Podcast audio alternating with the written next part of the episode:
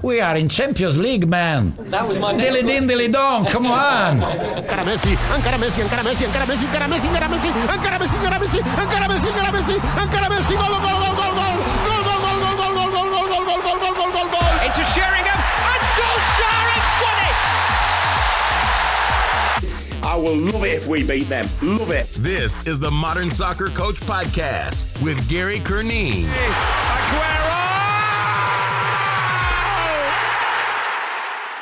Hello, welcome to the Modern Soccer Coach podcast. My name is Gary Curneen. Joining us for this episode is Nick Montgomery. He is a former Premier League player with Sheffield United, 12 years there, and is current assistant coach at Central Coast Mariners in Australia. So, we've done a lot of podcasts on a lot of different types of cultures, but we've never covered Australia. So, my good friend Annie Thompson reached out and connected me with Nick. He's got a great story and a brilliant insight on coaches like Neil Warnock that he's worked with and his own coaching journey where he's worked alongside Usain Bolt. Yes, he's worked alongside Usain Bolt. Not many have had this experience, so you will enjoy listening to this one. Let me know what you think at Gary Curneen on Instagram, at Gary Curneen on Twitter. This podcast is brought to you by the Modern Soccer Coach Community Platform. We've got our second webinar coming up next Monday where we will cover breaking down a low block. One of my pet peeves is the post game interview with coaches from all levels who accuse the other team of parking the bus and not attempting to win the game. So I wanted to challenge coaches to take a little closer look at what they can do to help develop teams and individual players to excel against deep defensive blocks, compact areas, a lot of clips from Coach Paint, a lot of tactical analysis, a lot of session ideas. We're going to go through that. So that's next Monday. The webinars are all free to Modern Soccer Coach Community Platform members. Easy to register. ModernSoccerCoach.com slash community. And then you get a free 14 day trial to check it out. After that, it's only $6 a month and you get access to all the monthly webinars, future and past, along with weekly content and discussions, and 250 plus video training exercises on there as well. Please check it out. It's where I do a lot of my tactical analysis work these days. I just uploaded a weekly tactical tutorial on defending the counter attack like Atletico Madrid. So that clip that went viral during the Champions League game of all the Atletico players sprinting back is that just a case of having players who can run back aggressively towards their own goal? Or are there tactical takeaways that we can work on with our own teams? So I break that down. Feel free, jump on, take a look, let me know what you think. ModernSoccerCoach.com slash community to find out more information. There's also a special offer on the modernsoccercoach.com slash shop where you can get an annual pass and a free Modern Soccer Coach book of your choice. Please check it out, modernsoccercoach.com. Here is Nick. Enjoy. Monty, thanks so much for joining me tonight, your time on the Modern Soccer Coach podcast. Really excited to have you on. No worries, guys. It's, uh, it's good to be on. Sheffield United legend in a team that epitomised at a time as well, an era that probably epitomised work ethic, spirit. I saw this at the weekend and thought, oh, I need to get your thoughts on this here. So, Chris Wilder's response after the game on Sunday, where the the interviewer was trying to prompt him, and basically, you must be happy and proud of the work rate and commitment of the players. And he kind of def- refused to compliment his players in that there, and instead went in a different direction where he lamented individual mistakes, talked about standards. It's been a discussion amongst our coaching staff over here how a player in the changing room reacts to that, and, and you would be closer to most. So, what's your take on it? Look, in terms of Chrissy Wilder, um, you know, when I signed there as a as a player at 16 years old, uh, he was in the first team. So um, I've known Chrissy for a long time, and I think you know he definitely has some characteristics similar to Neil Warnock. I think he's created a culture where he demands hard work and, and the players to give everything on the pitch as a minimum. So I think he'll be disappointed in the home form because obviously back in the Premier League, you know, they know they need to win some home games. Um, so yeah, look, you'll be disappointed with that, um, as they've played really well in, in, in the home games so far. Um, but look, a few errors at the back have cost you know have cost goals, and uh, ultimately chances missed at the other end uh, have, cost points in terms of winning games or or picking up points. Um, but look, he's he's not there to make the numbers up, and he's an honest guy, and I think the players respect that. Uh, when he talk about, you know, Neil Warnock and the spirit we had, I think you know Chris is very similar to that. He, uh, you know, he doesn't hold grudges, and you know, I think the players respect the fact that you know he, he demands so much of them because. You know they're they're all desperate to, to make a success this year in the Premier League. So I think as a player, um, you know the players in the dressing room and you know, a good friend of mine, Billy Sharp, uh, obviously the captain this season. Um, you know, uh, I've, I've spoke to him quite a lot, and um, I think that yeah, I, th- I think as a player you'll take out on the chin, and and, and it's an honest uh, reflection that they need to cut out the little mistakes, um, both ends of the pitch, and if they can do that, I think the the, the, the wins will definitely start coming, and they're the points that you need to keep you in the Premier League. They're a brilliant team to watch, and you know when they when they play these days, they have this mix of you said there are these old school values, but then there's these tactical innovations with the Sheffield United team. How do you think Chris has done that, and how much do you enjoy watching this brand of Sheffield United? Yeah, look, I left. Uh, you know, I left the club seven years ago, and it, it, you know, been over here the other side of the world. You know, a club that I spent fourteen years at. You know, it's always close to my thoughts, and you know, I've always followed them ever since I, uh, you know, I came over here. I'd watch the I watch the games on live stream. You know, even when they're in League One, uh, obviously the Championship as well, and I just love watching them. You know, I think what the, the what Chris has done, you know, with the centre backs and midfielders overlapping in the wide areas, and you know, creating them overloads, which most teams, you know, even Liverpool on the weekend struggled to cope with. Um, I think his tactics have, have been really innovative, and you know when players go to overlap, he's got other players that will identify that and sit in and, and cover. So it's actually a, a, a really well drilled team. Um, and I just think, um, look, I think he's done it. Um, you know, he's created a really good culture at the club. Um, and I think culture is a word that's it's thrown around quite often.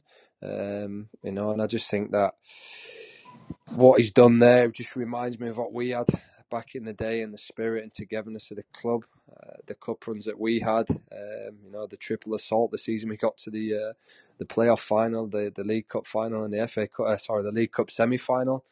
Uh, and the FA Cup semi final, and uh, we failed in all of them. So um, I think that was, uh, you know, what he's done there. He's he's really recreated that that that that culture um, and um, I just think you know watching him play is exciting because you got some top analysts and, and, coaches in the world.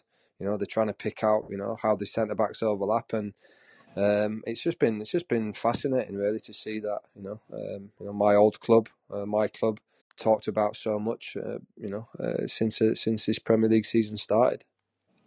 This this culture uh, element, for me, it seems that the the difficulty in top level football has been almost this old and new because the old culture of, or not old culture, but old values are still very, very much have importance today.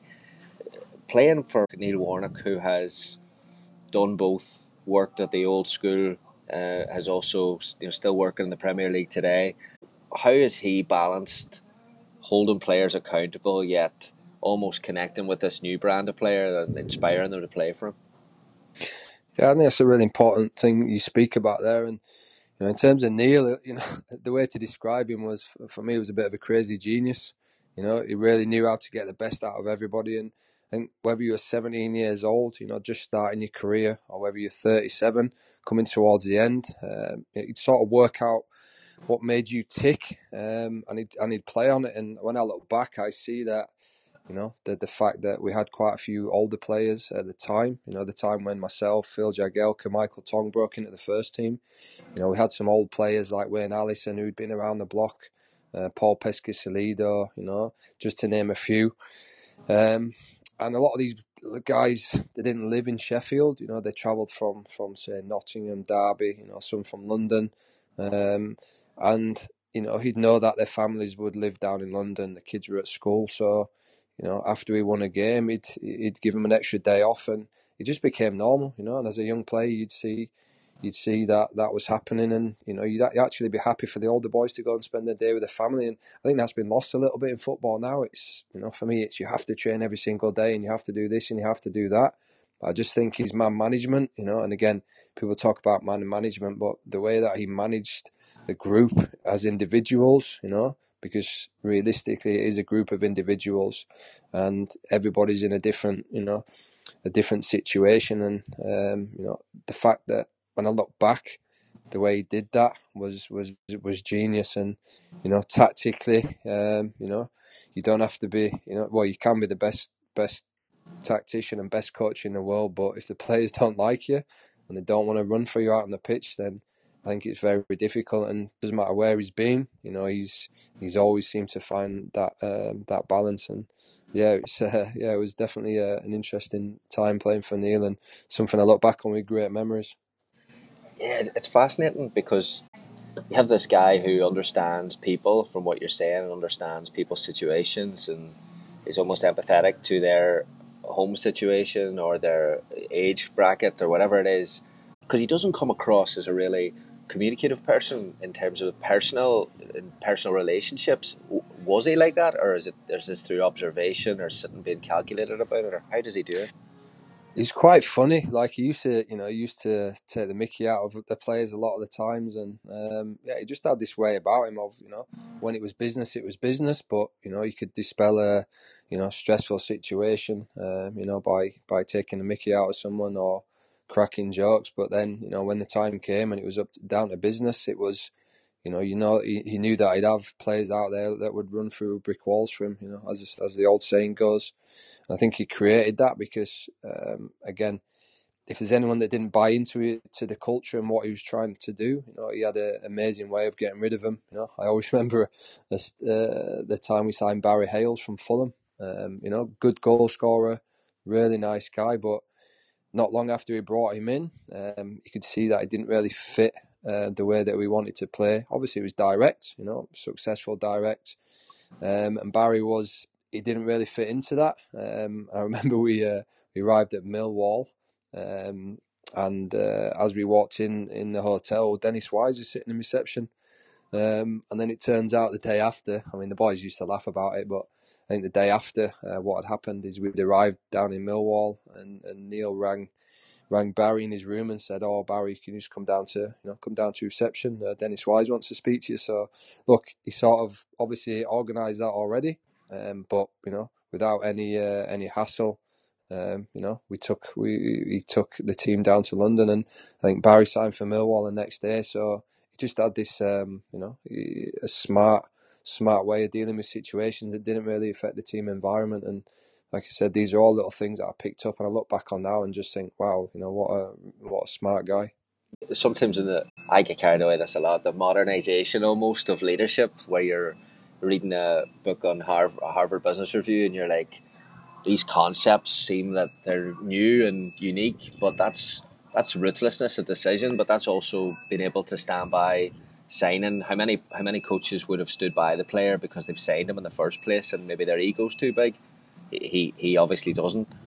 Yeah, for sure. Like you said, you know, there, there was look. He could manage egos. He could manage you know, um, people low on confidence, high on confidence, you know, and that again, we just talk about man man management side of it, and for me, um, you know, the fact that he's he's had so many clubs promoted, you know, probably more than than, than any manager in England, and I think what three or four now he's had promoted to the Premier League, which you know the Championship is the hardest league in the world, no doubt. There's such a, a large prize at the end of it, and I think when he's been promoted, he doesn't seem to spend much money, and unfortunately, you know, he's he's been relegated. Um, you know, after one one or two seasons, um, most of the time, and I just look back to when we got promoted uh, that that season, two thousand and six seven, and I think ten points. Uh, we were ten points. Um, you know, uh, in in the good towards the end of the season. We'd beaten West Ham three 0 at home, and I just remember thinking, "I oh, will be, you know, we'll stay in the Premier League," and then uh, you know, the the whole uh, Carlos Tevez affair happened, and um, it just seemed to spiral um, every week. Uh, you know, Rob Hulse top goal scorer uh, for us. I think he scored ten goals that season in the Premier League, and he broke his leg at Chelsea, and I just felt that if the club would have invested a bit more money, um, it would have brought another striker in. I think, you know, going down by one goal, goal difference, uh, albeit unfairly with the whole Tevez, uh, Mascherano third party ownership, it was. Uh, I think if we'd have stayed up that season, um, you know, for me, I think we'd have we'd have built on that and could have had a good few years in the Premier League. Yeah, staying on the environment and the culture aspect. So, whenever again, it's easy. It's easier to get carried away or now for for a non Sheffield United fan or observer to watch them play because they're playing in the they're in the shop window, worldwide footballs, watching them and, and they're they're absolutely brilliant to watch. But they've they have produced talents over the years with Kyle Walker, Gary Cahill, Harry Maguire so, what was it specifically about the environment at the club over the years that has accelerated the development of those types of players? Yeah, I mean, look at the players you mentioned there. I just think the academy uh, um, at Sheffield United has been renowned for producing top players. And for me, you know, when I look back on the coaches that we had at the time, and you know, the likes of Steve Miles, uh, someone I've kept in touch with, is now over in America. Actually, uh, you may have come across him.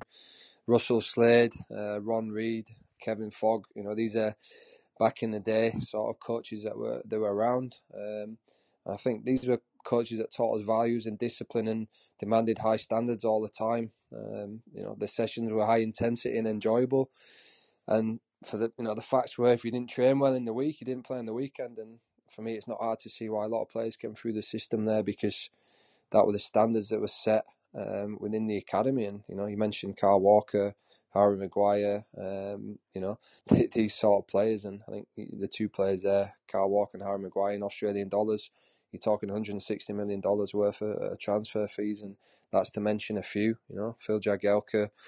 Um, oh, there's so many that have that have come through, um, and you know, for me, that's now I'm coaching. I look back on them coaches, and you know, I think they're a bit of a dying breed, and that's something I try and implement in my coaching. And you know, the whole discipline side of it, and and demanding from the players. I think without that, it's it's hard to you know it's hard to really develop young players and and you know mentally prepare them for you know playing at the top level.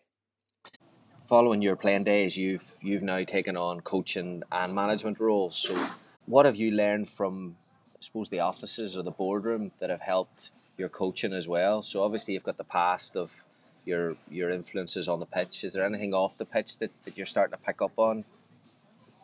Yeah, I mean, like you say, uh, when I finished playing, I, I decided to take a, a, head of football role at the club, which was a new role. Um, and then I was also coaching the under 16 team. So for me, I felt it was a good way to transition after a 20 year playing career um, look, uh, you know, I knew it was going to be hard um, in terms of making that transition. So, sort of throwing myself into something, um, and I really wanted to find out how the club operated and and sort of use my global contacts to try and create some partnerships with clubs overseas. Um, you know, I've contacts in Hong Kong, Malta, obviously England, um, and I just felt like coaching the under sixteen team for me, it was a good start to prepare. Um, you know, because I think the challenges you face when you you're taking a group of uh, testosterone-filled young footballers um, can can teach you a lot. So I learned a lot about preparing. Um, you know, match days and speaking to agents and the corporate world, and I think all that stuff. When you become a, a manager down the line, you need to be able to manage people and and you know understand what goes on behind the scenes because I think as a player, and I was guilty of this, that you know, for 20 years, everything's done for you. You know, coaches are there, flights are there. Um, you know, here's when you when your meals are, all that stuff. You don't really see what goes on in the background, but you expect it. Um, you know, and I just think actually stepping back and seeing the people that deal with all that stuff um, and having a, a hand in all the logistics um, for me was quite interesting. And, and I just think, you know, whatever I go into, and hopefully I'll get a, uh, you know a good job down the line. I'll I un, I'll actually understand what goes on because I think uh, you know especially the top level it's it's astronomical the amount of uh, organising that goes into to training and match days. So yeah, it was really really interesting. Yeah, so when you went to Australia, obviously there must have been massive changes in culture, and we've in this podcast we've I told you there last week but when we were chatting we've covered so many cultures around the world. We've never looked at at the Western Hemisphere. We've never looked at Australia. What what changes did you find in that culture from a from a football club comparison? Oh, look, I think everybody wants to play in England, and for me, it's a you know it's a pinnacle of of, of football. Um, the fans are so passionate there, and uh, I always say when people ask me here, I always answer the question though. Imagine you work all week, um, you know, in a job where you know you're probably not paid massive amounts of money, and your weekend is purely made by you know your team winning or losing on the weekend, and if you win, you're happy. If you lose, you know your whole week's uh, been ruined, and you know, that's a passion that I think that the, fans, you know, get in England. Whereas over here, there's a lot less pressure. Um, you know, the fans go to the games with the families to enjoy the day. Um, so it's it's very different in in, in that aspect.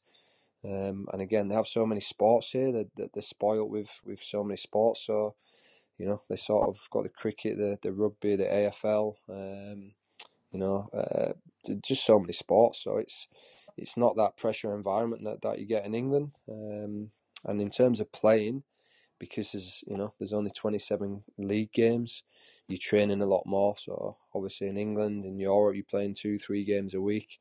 Over here, it's sort of one game a week. So the week's a lot longer. There's a lot more training. Um, I think that was that's that was a big uh, you know a big thing for me because I just love the games.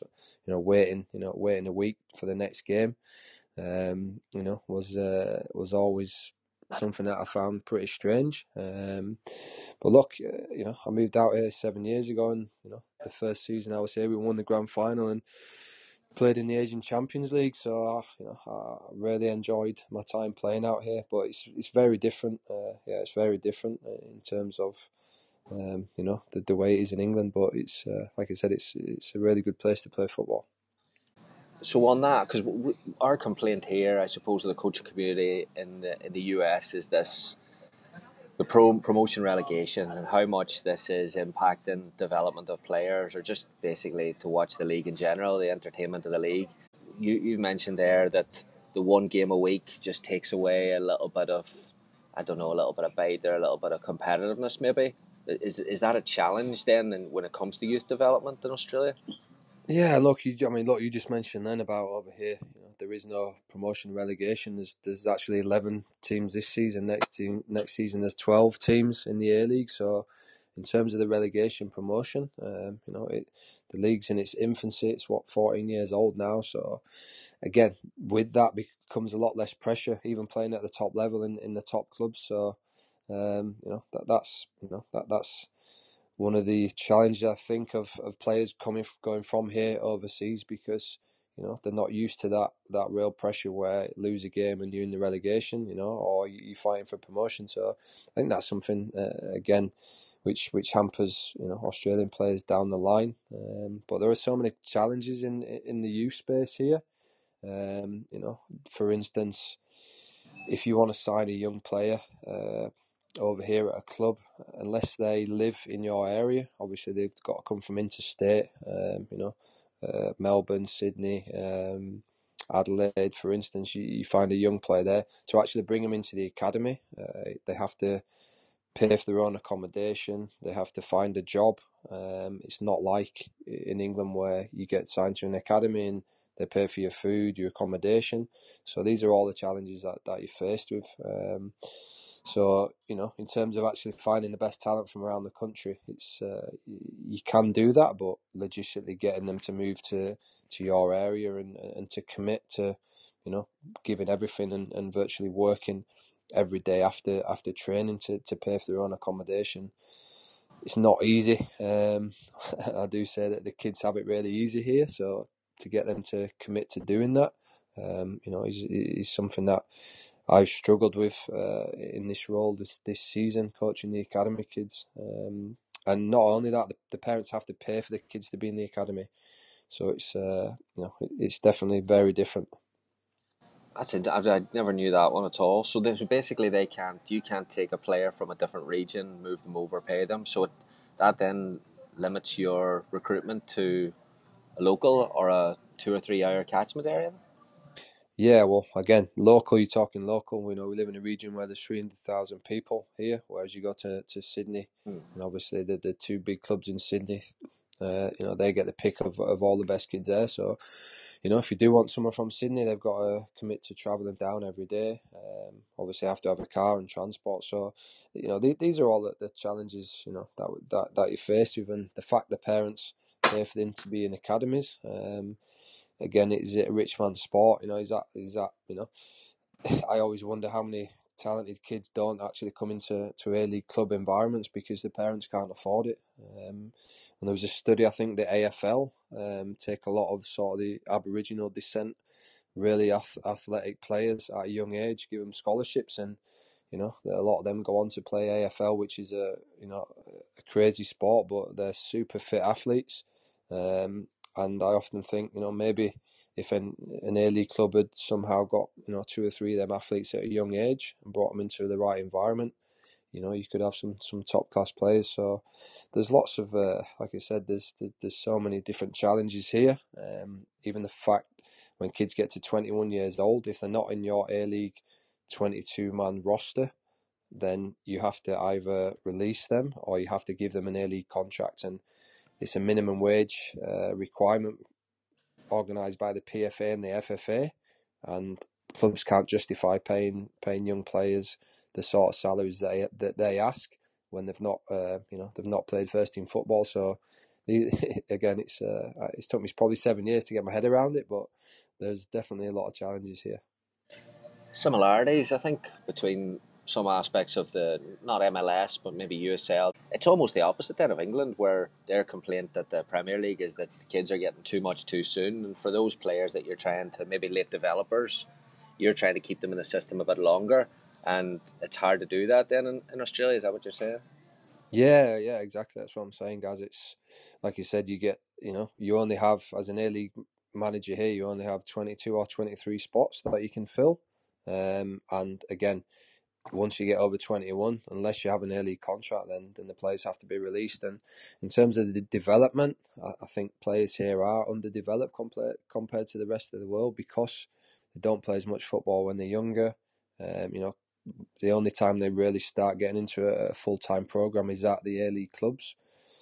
Um, so in terms of the the gym and the the S and C work, uh, for me, the the kids are behind. So you know you have to get them in the system full time and, and try and get them to catch up. So yeah, I mean you know you look at the the uh, players back in the day, Viduka, Harry Kewell, you know, for, for, two examples who sort of moved away from Australia at a young age. Um, I think now there's only really Aaron Mooy and, and and a goalkeeper I played with here, Matty Ryan at Brighton, um, sort of really playing uh, in the Premier League, um, and a lot of the players, uh, you know, a lot of the players that have been in Australia and left the last couple of years have all you know mostly ended up back in the A League because they've struggled to cope with the demands of playing outside of the country.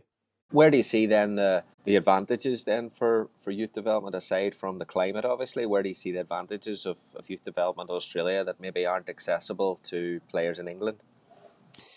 Ah, look, like you said, apart from the weather, I think the weather's a big factor. Uh, mm. You know, actually being out and, and being able to coach on the grass, you know, without um, you know bad rain or, or freezing cold temperatures. I think players are really lucky here because you can spend more time with them. Um, I think you know uh, at a young age, you know, being out on the grass and you know double sessions and, and, and like you said, not you know being able to stand around afterwards and talk about it and um, you know discuss the coaching points. I think that's a, a real plus. Um, but yeah, probably uh, like I said, the, the, less pressure environment at a younger age helps. Um, but I think as they get to around eighteen onwards, it's probably another negative thing from here because they don't really understand the pressure and um, you know. Uh, for me, that, that, that, that pressure and competitiveness, and that really helps to, to, to lift you up to another level. Hmm. You mentioned there before about athletes, and I cannot wait to ask this question. I knew you'd get to that.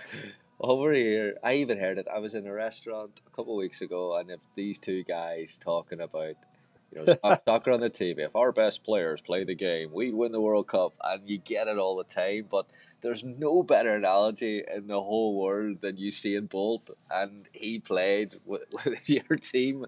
Guys, you will not believe how many texts and phone calls I had around that time. But look, it was look, it was crazy to think that you know I'm fresh into coaching um, at a professional level, and not long out of playing, and I'm you know I'm tasked with uh, helping one of the world's greatest athletes to try and transition into a new sport.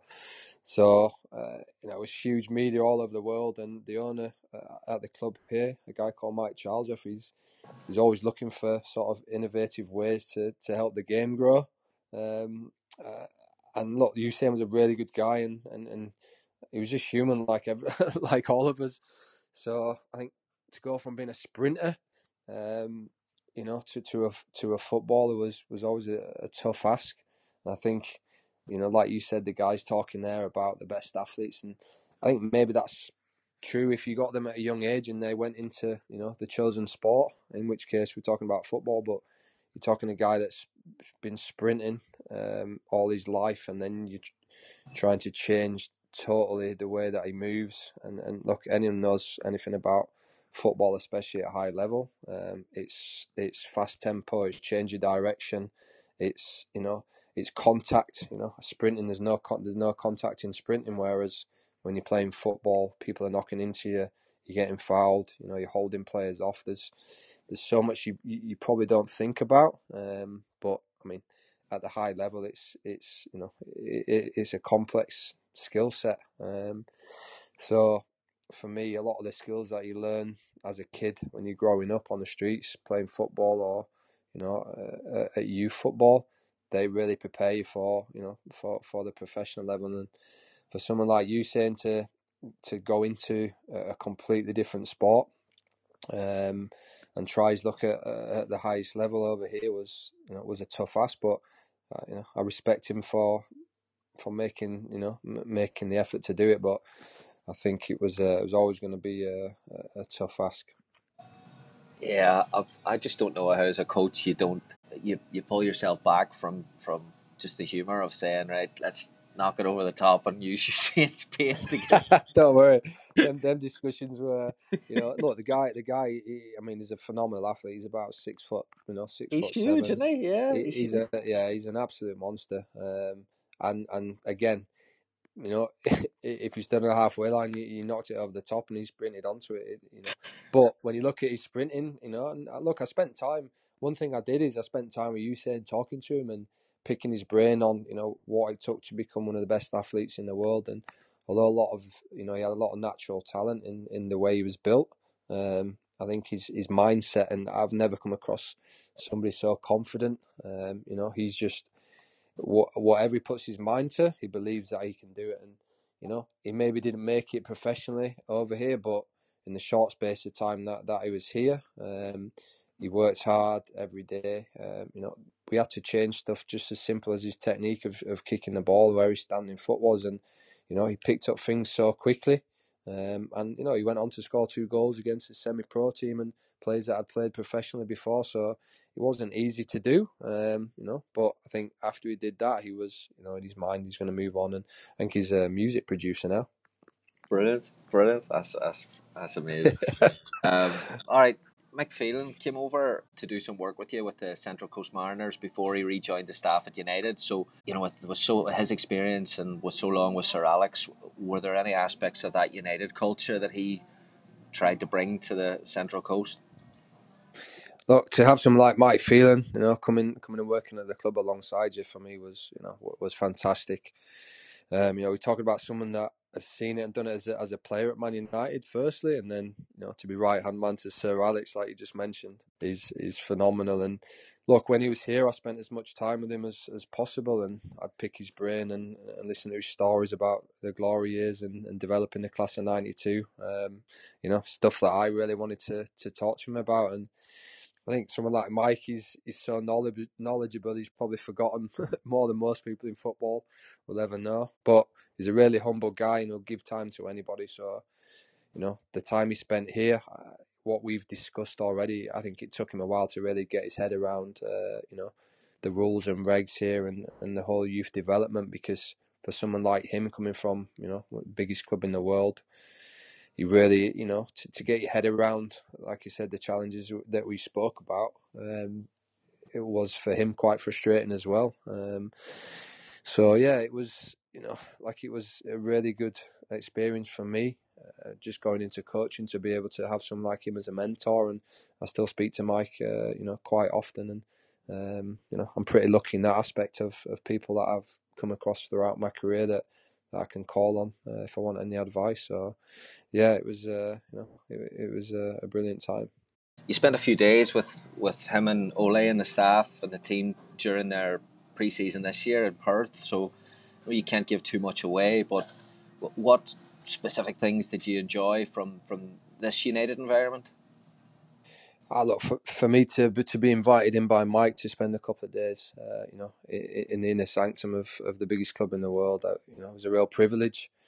Um, and just seeing, really, really, guys, just seeing how big the club is and, and the pressure that they deal with every day was just was eye opening. And you know, for someone like myself who'd been fortunate to, to, to play in the Premier League, um, you know, to actually go to a club, um, you know, with the stature of Man United and see what goes on in the background was was, was unbelievable. Um, you know, uh, to spend time speaking to Mike and Ole and, and, and Kieran McKenna, the assistant coach, and Michael Carrick, it was uh, you know it was, it was a bit surreal at times, but um, for me, just going into coaching again to be able to to, to pick the brain of, of some top class football people was uh, you know was for me really beneficial, and I came away from from that um, you know with some really good ideas and just sort of you know um, just just understanding of or, you know of, what goes on there. So yeah, it was. You know they have the same problems as, as every club, and you know at the time players wanting to leave and, and injuries to key players, which again you know impacts your daily planning and um, you know exercises like that um, have really helped me grow as a person.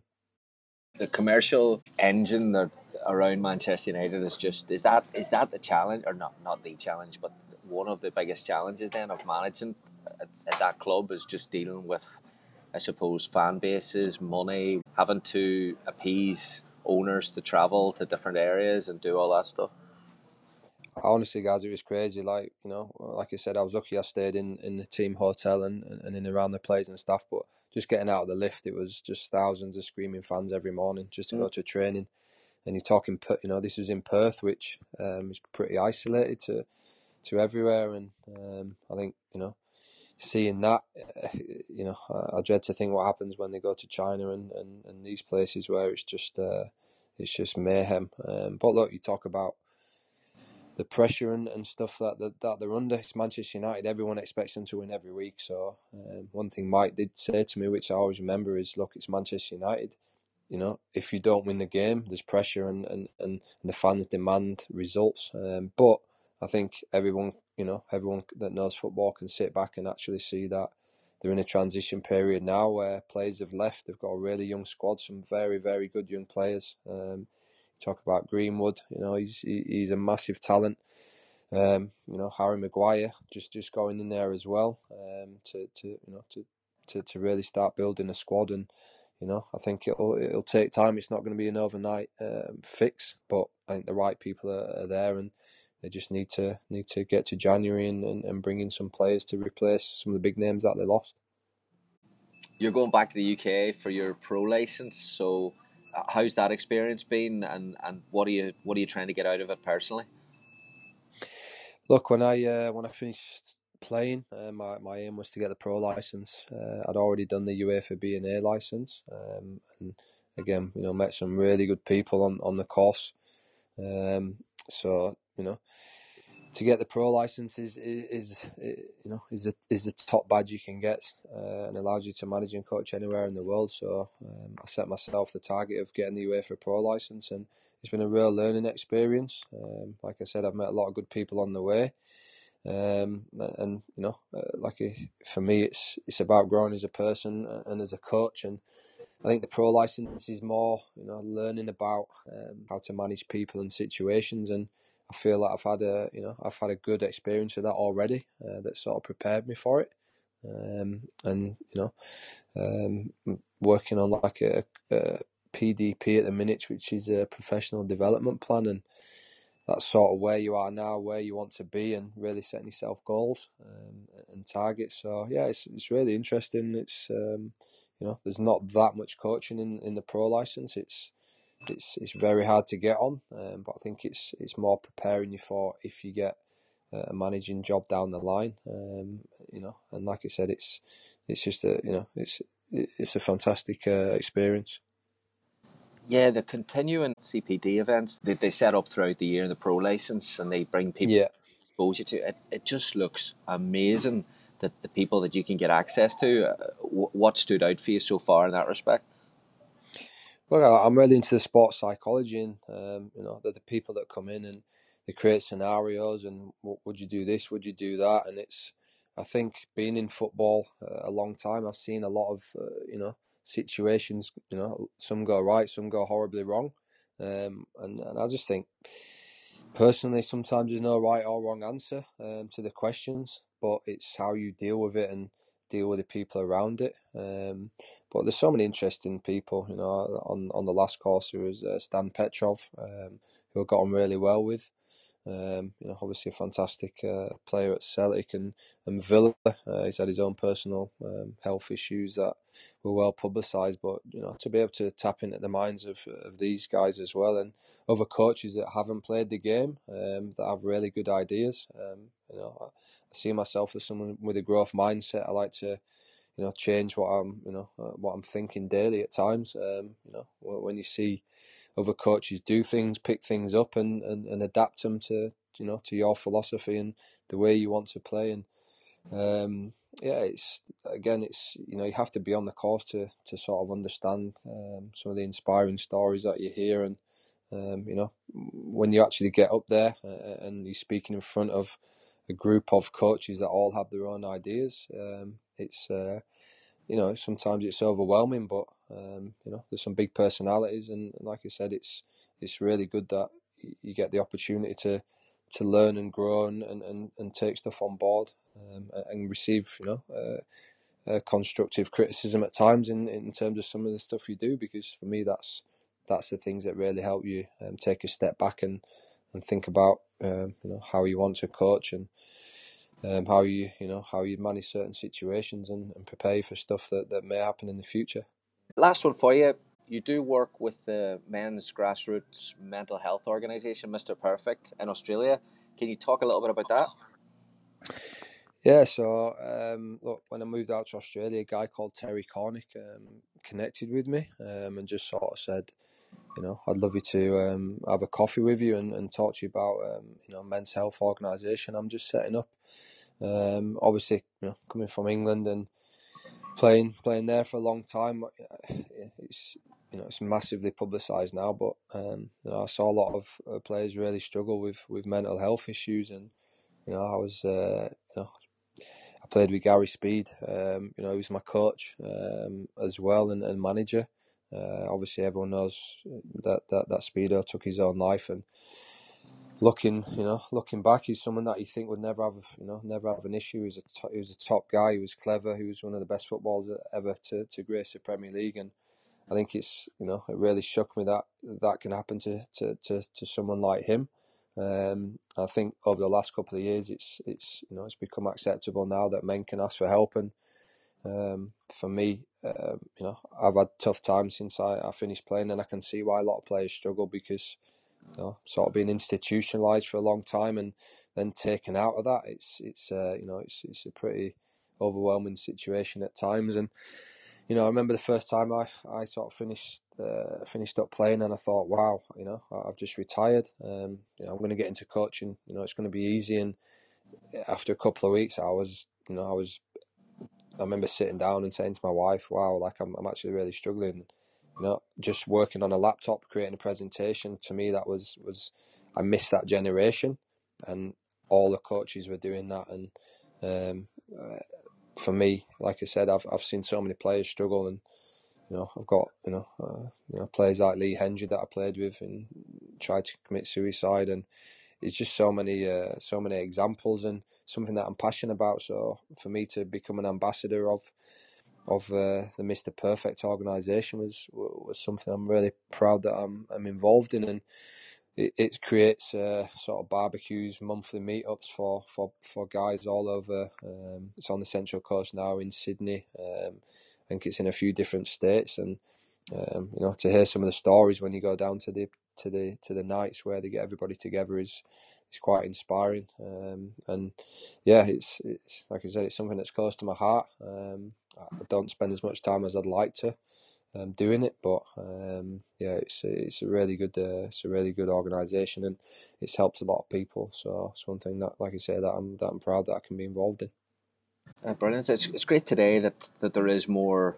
I suppose more awareness, obviously, but there also is more of a comfort level that people can talk about the, the difficult mental issues in the game. Because sometimes I think you know, as a as a non professional player, it, it looks as if we sometimes tarnish the money aspect of it. Well, they get paid X amount of money. You know that you hear this all the time, and in just the general public, they should be able to deal with it. But I do find the the transition that you spoke about that must be so difficult because it's such a so football's a social game, um, and regardless of coming out of your element of finances or coming out of your element in spotlight, the sheer surrounding yourself with a community of people and taking then just going from hundred to zero must be so difficult for professional footballers.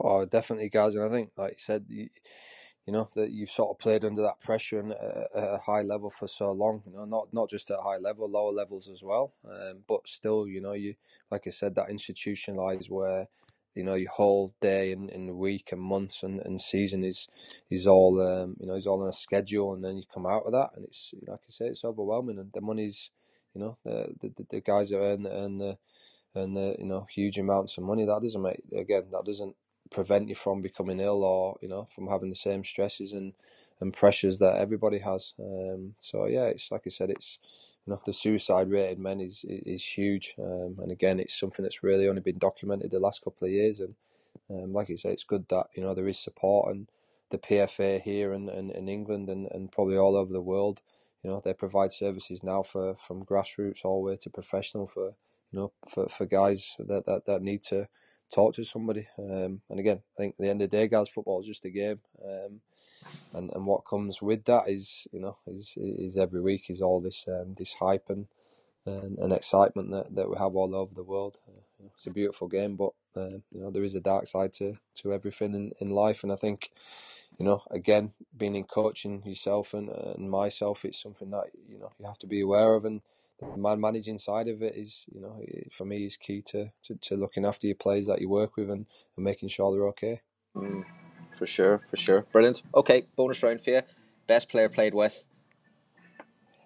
Oh, I, you know what? I'd say Michael Tonge. You know, for me, he's one of my best mates. But in terms of a, an actual player with a football brain, like his his football brain was phenomenal. And I remember when he burst into the first team at Sheffield. Uh, you'll probably remember him. You know, scored the two goals against Liverpool when we beat them in the in the semi final at Bramall Lane, and moved on to Stoke. Um, but I think, yeah, for, for, me as a young player, um, just his vision and his passing, um, he could run all day, and yeah, he, he, was, you know, in terms of a football player and someone that I played with, and and uh, you know, for me, he was, uh, yeah, he was he was exceptional and then the best player played against? Oh, that's a tough one. Um, I had some good battles with Patrick Vieira, Stevie Gerrard. Um, oh, yeah. To be honest, I, would probably say Stevie G. Um, the way he got around the pitch, um, you know, I could run all day, but the way he strode around the pitch, and uh, I just remember just just the the way he side footed the ball 30, 40, 50 meters with ease was just, you know, was was was was amazing. But yeah, what what a top class player and um, you know, he just made the he made the game look look so easy. Um, I'd have to I'd have to chuck in Scholesy as well there because um, playing against him at Old Trafford, um, he just literally popped up everywhere and you couldn't get anywhere near him. So um, yeah, I was uh, I was fortunate. I played against some uh, ah, some good players. Two two different players there, and Scholes and Gerrard, like two geniuses, but in different. Oh, totally yeah. different. Yeah, mm. totally different. But again, both of them could. Uh, you win any game on the day. Brilliant. Monty, thank you so much. We Appreciate you uh, staying up late tonight and, and getting you on here. It's been absolutely brilliant, and hopefully we'll we'll get you on soon. I'd love to do a little bit more on the on the Australian game and then your your journey as well with the pro license. Really appreciate it, guys. It's, uh, it's been great to talk, um, and yeah, anytime anytime you want to chat, just give me a shout. Thanks so much to Nick for his time and his insight there. I hope you enjoyed it as much as I did. The big takeaway from me there, not for the first time in these podcasts, is the importance of being open minded. And I'll go into a couple of specifics here, exactly why and where that what comes into Nick's journey and his and his conversation there. First of all, from a personal perspective, I had always dismissed Neil Warnock as a type of coach that wasn't very progressive and wasn't very relationship based and to hear a perspective not from a newspaper article or an, or something on Twitter but from a player who played for him and valued what he did for the team and valued what he did for individuals.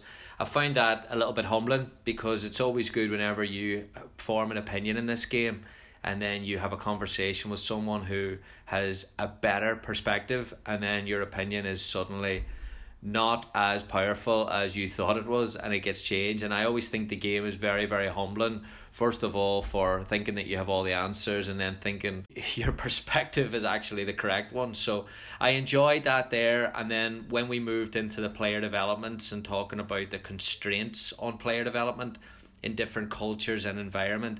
I thought that was really important to be open minded because there are things that we all have to work through in every culture that we've talked on this podcast. Now, this might be climate somewhere, it may be financial limitations, it may be the structure of the league, pay to play, whatever it is. I don't think anyone anywhere has it perfect in any of these cultures. And ironically, it was Nick that said that the Manchester United face the same problems as everyone else face, and I think that goes from first team level right down to youth development.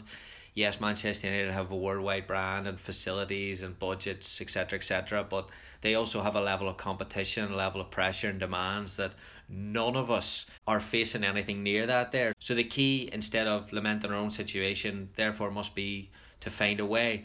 Being open minded, approaching the challenges with a focus on solutions as opposed to complaining and looking at what we don't have. And it's not always easy, I have to say. But conversations like that there I find very beneficial for coaches at all levels, particularly young coaches and some of whom are setting off on a journey where they're looking in their perspective that an ex pro or someone who has played the game at a high level has an unfair advantage over them, is going to get jobs, is going to get exposed to better opportunity, etc. But as Nick said there at the end, many of those ex pros are facing their own personal battles there too, so nobody has it easy. And I think it's important for the coaching community to be open minded with one another and one another's journey, but also to be progressive with your thinking and to be adaptable and flexible with your thinking and then have a focus on these opportunities for our situations and our environments to get better but also for us as individuals to get better that's where i was really impressed with nick's attitude and enthusiasm about the pro license getting to spend time with United and Mike Phelan, getting to spend as much time as he could with those people and learn. And, and this is a guy who's been exposed to the Premier League environments for you know over 10 years so i always find it very very humbling when someone comes on with an attitude and a drive and jumping on a plane to go and get coach education and get as much exposure as he can to the playing side of it and also the managerial side of it and also the upper level management side of it. So I thought that was great and like I said, I think it's a great message for young coaches to get out there, get as many opportunities as you can to meet people, to build relationships. You might not get to spend a couple of days with Manchester United, but we said it with Mark Spalding on here a few weeks ago. You know, contacting local teams, contacting colleges, contacting clubs in your area. Doesn't have to be a Premier League club, but getting out and about and getting as much experience as you can for observation, meeting people, learning more about different cultures within cultures, I think is really important. So I love that conversation. We'd love to hear your thoughts, and hopefully that'll start our Australian version up. We'd love to hear your thoughts at Gary Curneen on Twitter, at Gary Curneen on Instagram. Thanks so much for listening. I will talk to you next week. Goodbye. Thank you for listening to the Modern Soccer Coach Podcast. For more coaching topics, sessions, and resources, head on over to Coach Curneen on Facebook or visit the website at www.modernsoccercoach.com.